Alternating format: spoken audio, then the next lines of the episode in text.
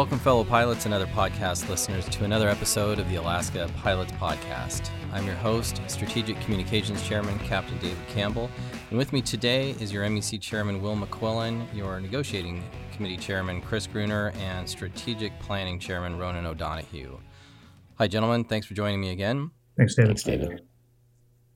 Well, we're a good month into the new year of 2021, so I brought you three in to talk about what has been happening and, and what folks can look forward to in the near term. Will, why don't you start us off with the, the work, the recent work of the MEC? Great. Yeah, thank you, David. I did want to take just a, a moment and update uh, the pilots on the work the MEC has been doing. And then, of course, uh, as with every State of the Union podcast we do, address a few current events and uh, concerns that are on everybody's mind. So, uh, in particular, we'll talk about today, I think, the San Francisco base, um, updates on that, COVID vaccines, and concerns the pilots have uh, echoed and um, that we brought to the company's attention. Some issues with training and EIL recalls, and then, uh, of course, talk about what we know about the next position bid.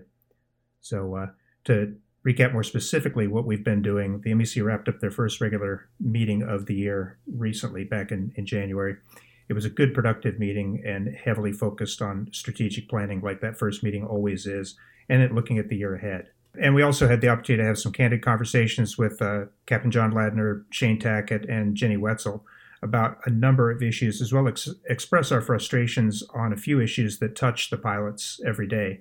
Um, as I hinted above, we'll talk about the San Francisco base. We talked about that with them a little bit more on that.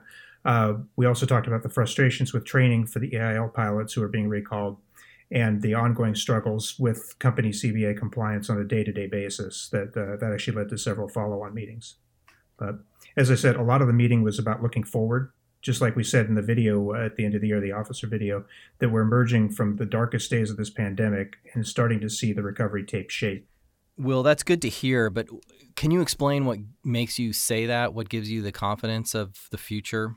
Specifically, I think it's it's not only the fact that industry analysts are predicting that Alaska is going to emerge stronger from this pandemic than a number of, of our competitors. Um, we obviously know the company's placed its largest aircraft order ever here recently. And as we look at the trends in forward bookings, they also continue to improve. Uh, vaccine distribution, it, while kind of struggled in the beginning, is obviously continuing to improve and it's becoming more widespread. And then, uh, in addition, when you consider that the American Alaska Code Share and Alliance uh, may provide that business feed, increased passenger feed, and revenue as uh, the year progresses.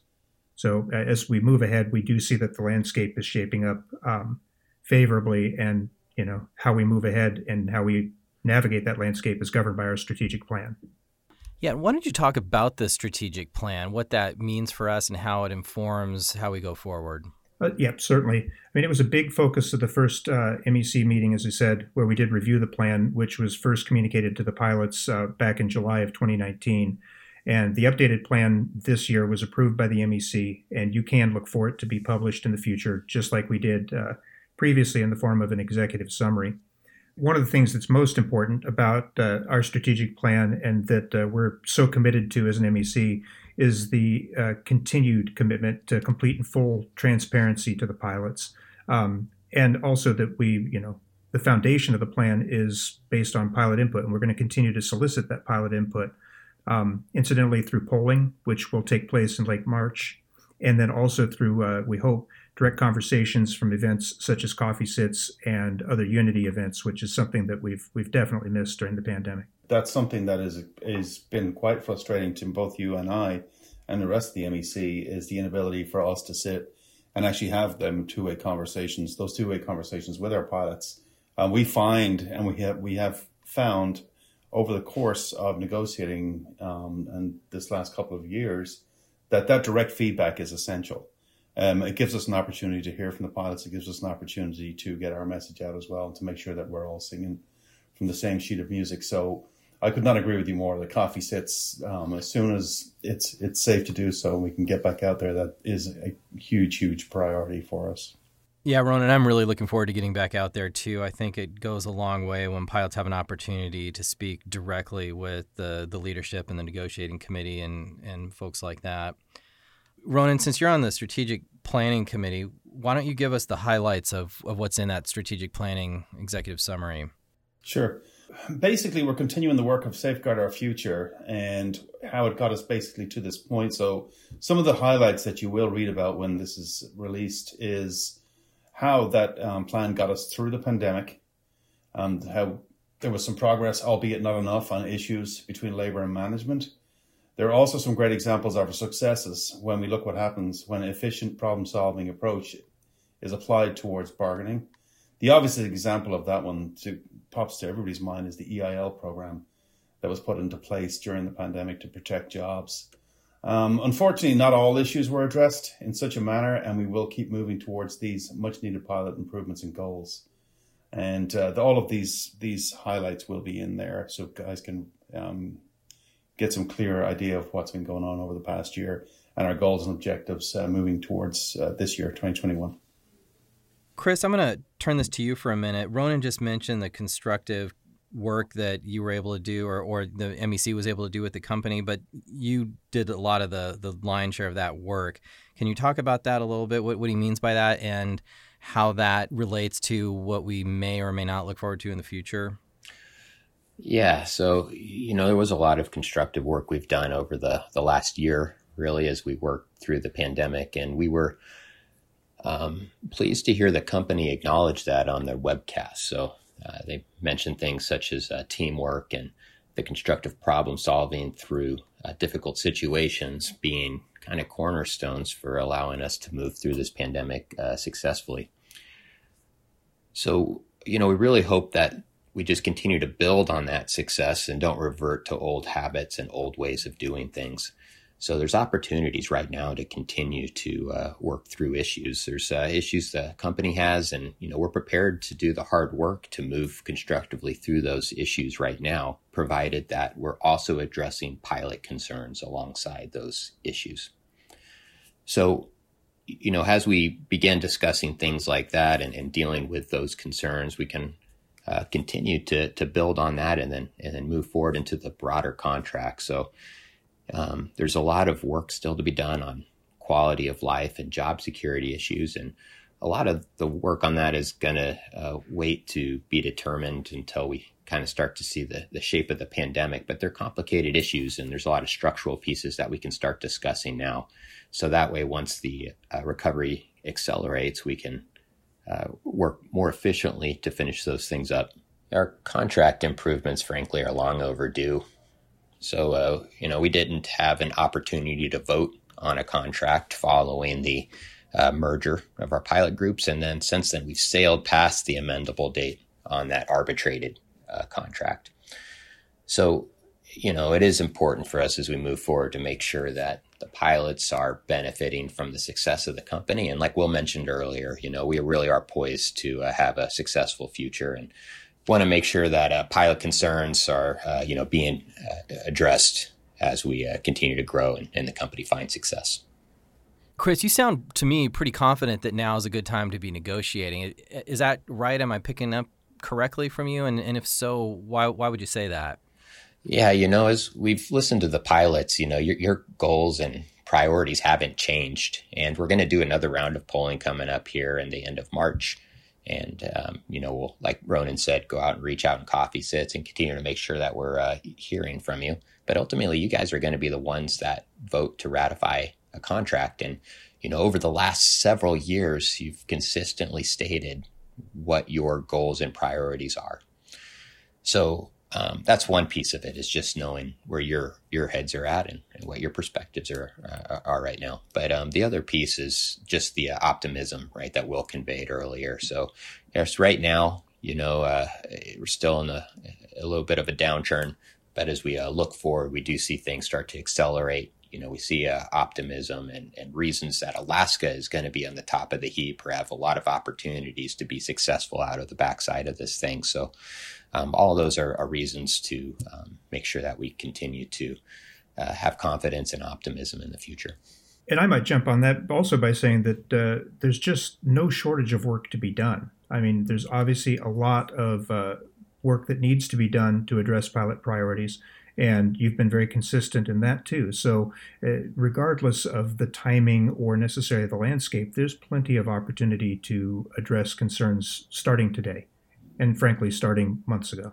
Oh, absolutely. Yeah, and it's an interesting way to talk about what makes you feel like now is a good time is that it, it has to do with us. In other words, us being the pilot group we've been consistent in what we've identified is important, and that hasn't changed. And so you, have got a lot of confidence that the pilot group is going to carry you through as you're working towards their goals. Yeah, that's right. And you know, with any contract, right, you, you end up dealing with a lot of the structural issues up front, and a lot of things along the roads or the lines of scope and, and quality of life. Those are largely structural issues and then you discuss you know the uh, economic issues generally towards the end and they're not the uh, full range of the economic costs of the contract, but they do end up taking up the bulk of it. So there's a lot of room, like we said, to move the ball, continue to uh, solve problems, and find out ways to uh, get this uh, contract moving in the direction it needs to go.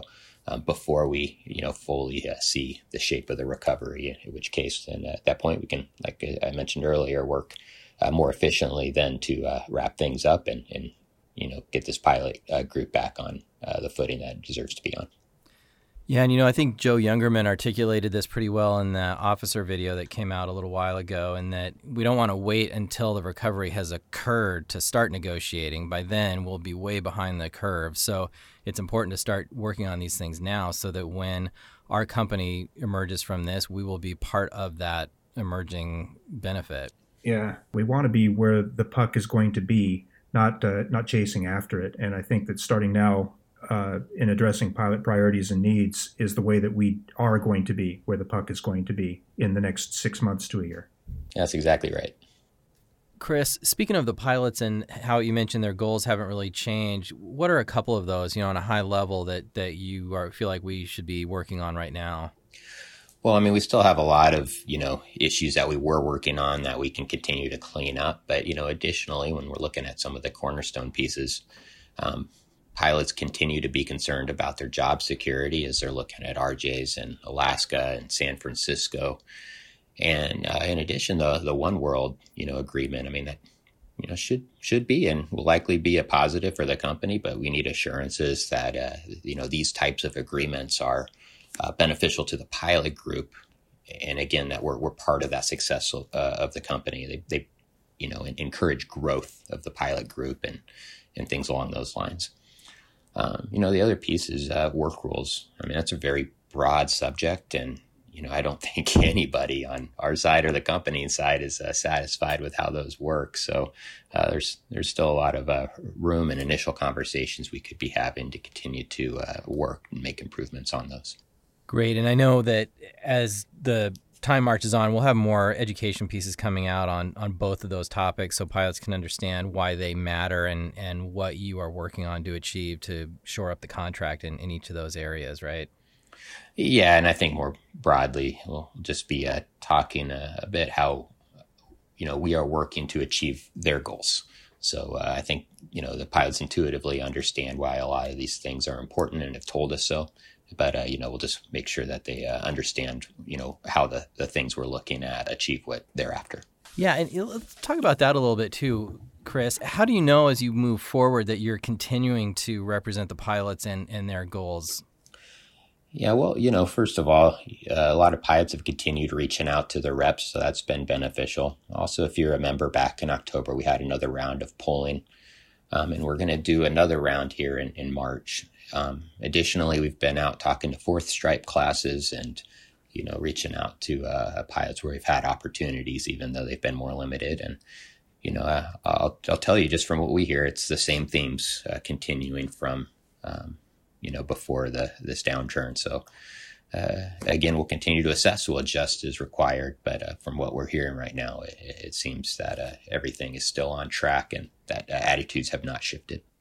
Maybe we could spend a couple minutes talking about the value of polling as opposed to some of the other ways we gather information from the pilot group. What, what do you say to, to, that? Yeah, you know, sometimes pilots have concerns that only a few people get uh, called, but uh, the reality is is that the polling uh, professionals we use do a fantastic job of getting several cross sections of the pilots. I mean, they look at different ages, seniority list numbers, positions, base positions, you know, gender, everything you can think of to make sure that uh, the reps have a, the LEC representatives have a solid understanding of how all those groups stack up and where their priorities are. And so, um, you, you, know, that way they can do a, a great job of then taking that information and using it to bolster what they already know or, or to, you know, uh, change courses required and uh, make sure that they're staying on track with, um, again, what, what it is that uh, you want them to be uh, doing. Yeah, that's true. Uh, you know, one of the things or the ways I like to look at this is that as we move forward as an MEC, as they are making decisions about what the pilot group at large wants, it's you got to be really careful about how you determine what you mean when you say the pilot group and and that you are able to make statements that describe the the overall view of that large group. And so the scientific research gathering achieves that. Yeah, and one of the ways we can tell it, it does work is because when we go back to looking at the survey and then go through multiple polls where they call, you know, the same cross section of demographics but different people, we see very, very consistent results, and so that gives us a lot of confidence that uh, it is doing the job that it's intended to do. And just to put a finer point on what I was saying earlier, when you are making inferences or gathering information about an entire group through a small sample, it's really important that you know that the sample represents the entire group. And these scientific research methods employed by the University of New Hampshire do that. And as you said, Chris, we also can verify it because over time we see consistent results. I think a appropriate analogy to make is cooking a soup or a chili or something like that, where you don't need to eat the entire pot to know what it tastes like, but you do need to make sure that the spoonful that you take represents the whole thing. And so the the soup or the chili needs to be stirred so that you know that that spoonful is an indicator of the whole group. Yeah, it's a very good analogy. So I think that's uh, very accurate. So, for as valuable as polling is, there are other important ways that we reach out to the pilot groups and how they can get in touch with their leadership. And uh, one that we've started doing recently are virtual town hall events. And Ronan, you had a lot to do with putting those together. So, do you want to describe those? Yeah, we, we actually started them earlier on in the pandemic. We did the all pilot uh, town hall events for um, for the whole entire pilot group. I think we did two of them actually. And then what we've started to do is do a more local level.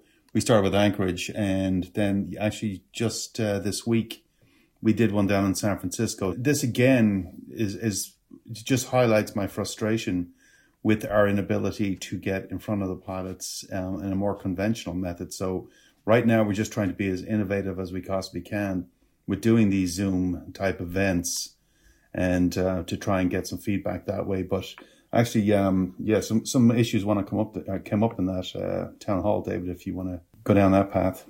Yeah, well, sure. I mean, obviously, a lot of people have questions about what's happening in San Francisco and what the future for the base holds. And Will, really, I think you're the best person to talk about that. So, what do we know? What do we not know? Well, it's more about what we don't know. Um, you know, what we do know is that there's a lot of anxiety, a lot of uncertainty, and a lot of pilots and their families that are impacted by decisions that are being made, you know, uh, in and around the fleet and in and around uh, a lot of how the flying gets done in California. And it impacts, in particular, San Francisco is a purely Airbus base. Um, what we've heard consistently from management is that they still do not know um, about the they're not in a position to make a decision about the future of the base at this time. Um, they don't have enough information. They don't have enough data. And despite rumors unfortunately that something has been decided in some way shape or form uh, we did have the opportunity at the mec meeting to have a very candid conversation with them uh, about the, the future of san francisco. Um, and to be clear yeah, they, they are still evaluating. They're still waiting for firm data with which to model um, what they think it would look like in the in the future. Um, and some of that really has to do with, I think, uh, deciding what the regional versus mainline allocation and flying uh, that's going to happen in the Bay Area will look like. Uh, we, of course, believe firmly that it needs to be mainline flying and a strong commitment to that in order to sustain the, the pilot base. But uh, to be very clear, I guess on a couple of points, they have not approached us about closing the base. Uh, and as a reminder, that requires 90 days notice per the CBA. Um, they have not approached us formally about a co-terminal concept either. I think there's rumors out there about that. And uh, as I said, the biggest reason is they just don't have clarity yet on how much flying will be done, which fleet will be doing that flying, and to what degree regional lift is going to be going to be part of that flying. Um, these are their own words. There just isn't enough certainty to make decisions, and that certainty is months away. And I might point out that uh, we have, you know, a commitment from both John Ladner and from Shane Tackett that they will not, uh, you know, make any decisions without reading us in early. And I know that maybe the, the memories of JFK and that base closure ring uh, painfully in a lot of pilots' ears, but we we did press them for that commitment. So, uh, as anxiety provoking as it is not to have a, a, real answer right now, at least we have a commitment from them that we will be part of the discussion. Um, at the meeting, the MEC clearly and universally expressed their concerns uh, that they too feel that we need real data to model the future with. Um, you know, guesses lead to broken promises and, and bad outcomes for everybody. And that real data and that, that clarity is just not here yet. So, you know, particularly we're looking for block hour projections that are solid, uh, that include, you know, we can calculate the number of departures out of the uh, the San Francisco and Bay Area. We need to know which fleets or fleets will be doing that flying. And uh, again, that regional piece kind of has to have some clarity to it too. And uh, when we we do have that data, we will absolutely engage them um, in any discussions that they want to have because we are all about you know listening and and problem solving as long as they are focused on pilot goals. But uh, you know, we did stress as well. I guess maybe the last point I'm going to make is that they need to be very clear and consistent in their messaging to the pilot group because uh, one of the greatest frustrations that I think the pilots in San Francisco have, have felt is that there's been rumors and inconsistent messaging that uh, that come from various parts of the company, and you know that has real consequences for pilots who are trying to make life decisions. That call that took place in San Francisco this week, and, and all of you guys were on that um, town hall. Something that was absolutely staggering to me was the amount of RJ departures. Um, it was, I think it was Justin Albright that was briefing and he stated that there was only 12 mainline flights taking place out of San Francisco right now on average day, six in the Boeing and six in the Airbus, but there was, I think it was 36 um, are taking place in RJs. And that was just staggering to me being a former San Francisco based pilot. Yeah, it's a big change, isn't it? Absolutely. Hey, well, I want to ask you something that's come up a few times. There's a lot of suggestions about what might be done in some form of uh, a co-terminal or at least in having departures start out of different cities in the Bay Area. And as as pilots have these ideas, who should they be sharing them with? Well, obviously, uh, their reps. Um, we've always said, and we'll always say, don't you know negotiate directly with the company. I'm sure the company is very, very eager to try and gauge pilot enthusiasm um, in and around certain concepts and ideas. And uh, you know, I think it's important that to the degree that uh, it's a conversation that pilots want to have, that needs to, to start with the MEC so that we can negotiate on their behalf. Change is really made at that MEC level, and so you need to empower the negotiating committee to achieve whatever the goals are of the pilot group. And and having little one-off conversations with management actually undermines the the process. And Chris, feel free to jump in there too if you have anything on on that regard. Yeah, just to give everybody confidence, you know, to reiterate some of the stuff we've told you before. But you know, all these discussions that we're talking about right now have happened at the MEC meetings. You know, the reps have brought forward your concerns. They've talked carefully about them, talked about them as a group, and then uh, again given us guidance and direction on how to proceed. So um, just to let you know your, your voices are being heard and uh, they are being carefully considered um, as we move forward. Yep. And, and, I'll jump on that last point, which is just that the MEC is uh, unified in the approach that we really do want to see concrete data and we want to know truly what the future looks like so that we can accurately model because there are pilots' lives uh, at stake here and uh, to do anything based on a guess or conjecture is is just not in the pilot group's best interests, much less uh, certainly not in the interests of the pilots in San Francisco. You know, guys, one thing I've noticed as an observer of the MEC is that all of the MEC members are concerned about what's happening in San Francisco. It may seem like a local issue. In a lot of ways, it is a local issue, but it is a concern of the larger body, and everyone is aware of it and concerned. And uh, and I know the the San Francisco reps in particular are um, making sure everyone's aware of it, but it's it's happening on on that larger level for sure. Yes, and, and, we've we've made that point consistently that this is not just a, a, San Francisco issue. This is really when it comes to fleet decisions and any pilot basing decisions. It's something that impacts every pilot here at Alaska, and so we need to not to be too um, myopically focused on just uh, one base when when they're busy making these decisions as important as this is, and even though it affects a lot of the pilots directly, how much control do do we really have as a union to to affect what happens in basing decisions and things like that? Well, I, I, guess the, the brutal truth, as we've learned in JFK, is that the, the company, as long as they comply with 24J in the contract um, and the other provisions, you know, in and around moving days, uh, and then there's also some training freeze language, but they do have the unilateral right to open and close pilot bases as they need to um, as part of business decisions. And you know, we as an MEC believe that uh, we have very, very valuable input um, that should be considered in those decisions, and we want to be a, a, key stakeholder as they model and make those decisions. And we'll continue to advocate, obviously, very, very strongly for the pilots that are affected. But uh, you know, the sad um, reality is is that if they wanted to move unilaterally, they are in a position to do so uh, with those contractual, um, you know, guidelines noted. So, in line with speaking about fleet, what do we know about any potential upcoming position bid? Well, I think we can say with some certainty that there are more coming.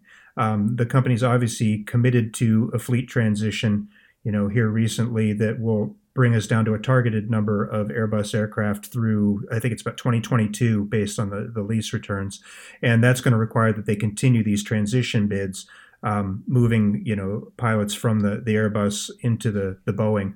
In addition, we know that uh, at some point here, we're going to need bids that uh, that account for the disparity between the number of captains and FOs in the Boeing equipment, because we had a large number of captains obviously take the early out and the RAIL um, program. So, you know, at some point that will have to be established. So the, the bids are imminent, but what the details of them are um, is kind of a little bit in flux. I, I, do believe the company has a desire to keep the uh, the training department full and moving through the summer. So I would anticipate that we will see one shortly, but I really would be hesitant to characterize what it's going to, to look like because we do see that as kind of a, a moving target. I, Ronan, do you have anything more that you've you've heard or seen on that? No, that's that's pretty accurate. That's what um, everything is pointing towards. So that for right now, that's that's pretty much all we know. So with a new bid, of course, comes a possibility that pilots might be brought back from EIL. And I know one of the things that came up in this last MEC meeting was the frustrations with how pilots had been recalled. And Chris, I know you spent a lot of time working on that. What's what's going on lately? Yeah, so the uh, training committee and uh, Garen have been working a lot with the company to, uh, you know, work with them to have the company improve the process. Um, some of the things the company's been considering is uh, providing at least 60 days of notice, so more than what's required in order to facilitate better implementation of the training plan and give pilots more uh, notice of, you know, the, uh, them coming back to work. Chris, what kind of problems were pilots having when they were recalled? You know, largely it's just, you know, pilots make plans, you expect to be gone for a, a long period of time. And then, you know, once you do get recalled, and then there's a process to then get your, your training uh, schedule as well. So it's just hard to plan your life once you do get that notice. Um, you know, as you're waiting to see what that training footprint's going to look like and, and, just trying to readjust. So, you know, these are all things that, uh, you know, we, we negotiated, you know, they do have a right to recall you, but there's a, a way to make it easier on the pilots to make sure that uh, they're they're impacted as minimally as uh, as as possible, and there's some consideration given to uh, you know the fact that their lives are being disrupted. And you have an expectation that they'll be better about that in the future? Yeah, like I said, they're trying to push back the the, the notice there to uh, 60 days, and and then uh, being more responsive to emails and, and things like that. And one of the big pieces too is the, the training plan. So um, working to try to slide that uh, further back and give pilots more notice of um, uh, you know what that schedule is going to look like when they do get back to work. So those are all things that, uh, you know, again, the training committee's been in constant contact with the uh, training department at the company and just uh, working to facilitate a smoother process. So um, hopefully that is uh, borne out in the future. And, you know, unfortunately, we can't go back and, and make those processes better. I think that part of what we learned that was truly frustrating was that pilots are telling us that from the date they got their recall letter, that was the last communication that they'd received from the company, and they had absolutely no idea of um, their training footprint, their training date, um, and uh, assurances that their seniority was being honored in terms of being able to preference that that training. Um, and then when they reached out to the company in emails and phone calls, that those calls and emails went unanswered. And that was the part that the MEC expressed uh, sincere frustration about because the, the process, as Chris said, needed improvement. And I think honestly, it needed some some manpower added to it. And uh, we've been able to uh, have some candid conversations and at least have a commitment that going forward, we will see uh, a greater notice. We will see additional uh, personnel and a devoted uh, um, process to answering emails and phone calls moving forward, and a true commitment to making sure that the, the training is not just known, but the pilots have confidence that their seniority was honored in the process of uh, preferencing that training. Another important issue that is on a lot of pilots' minds and has been in the news lately is now that we finally have a vaccine for COVID 19, how that's being rolled out and administered to pilots and, and what the company's position is and all of that. So let's talk about that for a few minutes. Yeah, I think that's it's obviously timely, and I know it's on pilots' minds. Um, we did sit down. We've had uh, one brief and then one uh, longer meeting with the company to sit down and discuss what we believe are things that they need to be aware of and consider in terms of developing a protocol for um, you know vaccines and pilots being able to obtain the vaccine in particular that second uh, vaccine since it's got kind of a, a moving target date and uh, it can be it can straddle two different bids, for example. But um, I guess I'll back up for a second and say that while each state sets its vaccine priority list, ALPA National has been advocating, um, as has Alaska, to advance the priority of uh, pilots in the vaccine uh, queue. So you know, and that has had an impact, slight, but but not enough. Uh, we'd obviously like greater access and to be able to obtain the vaccine sooner. Um, and as I hinted, we did recognize earlier that there are a number of concerns that have to be addressed and met with the, the company um, when it comes to a vaccine protocol. Uh, to be very, very clear, uh, we've heard the pilots, you know, loud and clear for those who want to ensure that this is absolutely a choice and is not uh, mandated in any way, shape, or form. I think succinctly, what I would say is that the vaccine has to be available to all, but required by none. And um, the the company has consistently said uh, four times personally to me at, at, very high levels that they have no intention of making the vaccine mandatory. Um, there's obviously a, a, number of issues, not the least of which is perhaps corporate liability to consider. Um, the ADA concerns, religious objections. You know, there, there's there are a lot of moving pieces to it. So even though there may have been some banter uh, about it being mandatory in other um, arenas, other airlines, that is what our management has said to us. Um, when it comes to process, we've said that pilots have to have a clear, consistent process uh, to ensure that they can get time off for the vaccine, but especially that that second shot, which sometimes as a uh, as availability has been in flux. That's been a, a, bit of a moving target, and you don't always have control over a trip conflict with that. So the company is is working on that process and will engage us again. But it's our belief that uh, pilots must, at the very least, be able to use their sick leave to cover that time. And well, just to be clear on that issue of choice and, and the vaccination being voluntary, that is the MEC's position, correct? Yes, that is that's the MEC's position as well, and we are uh, in lockstep. At least uh, the company has indicated that they agree with us wholeheartedly on that perspective. Well, I think we've covered all of the hot topics over the last month. Um, before we close this out, anyone else have, have something they want to make sure we, we talk about? Yeah, David, if you don't mind, I'll take a second here. I just want to underpin that the importance of the strategic planning that the MEC has done, and it's basically gotten us through the past year, and uh, will continue to guide us successfully as we continue to safeguard our future. Um, Joe Youngerman made a point on the San Francisco town hall that I thought was very, very valuable, and it's worth repeating and repeating to the entire pilot group, and that is that unity and pilot involvement is so so critical. Um, it is basically it's the horsepower under the hood, and I cannot emphasize enough how important it is that guys realize that you are your union. Um, we are elected folks and that work within this organization, but the basic basic bottom line with any union is its members and how educated they are, how informed they are, how united they are, and how they basically continue to push their issues and make sure that they're heard. So I would just do a, a plea to our pilots as we move through 2021 and we come out the backside of this pandemic to continue what they've already done for the past two years, and that is stay involved. Yeah, I, I couldn't agree more, Ronan. I was just going to say it's like how I kind of closed out that San Francisco event too. That not only is the MEC deeply committed to advancing, you know, pilot priorities and and listening, um, but the key is really that we have a, a, focused, engaged pilot group, and that they continue to talk to each other, look out for each other. Um, and you know, again, as we've said, we'll be back out there. Uh, presently, everybody's flying. Uh, look for us out there as a stopgap, and then soon coffee sits and in-person LEC meetings because it's that conversation that underpins the unity that really gives us the strength. You know, um, the key to our success is is unity, as you said, and it's the most important asset that we have as pilots at Alaska. And if you think about it, it's what got us through a merger an SLI, a JCBA, and all this adversity that we uh, we face kind of on a daily basis, and certainly in the last year. And it's also what's going to get us through the current issues um, at hand, and most importantly, it's what's going to help us achieve your goals as we move forward in the year.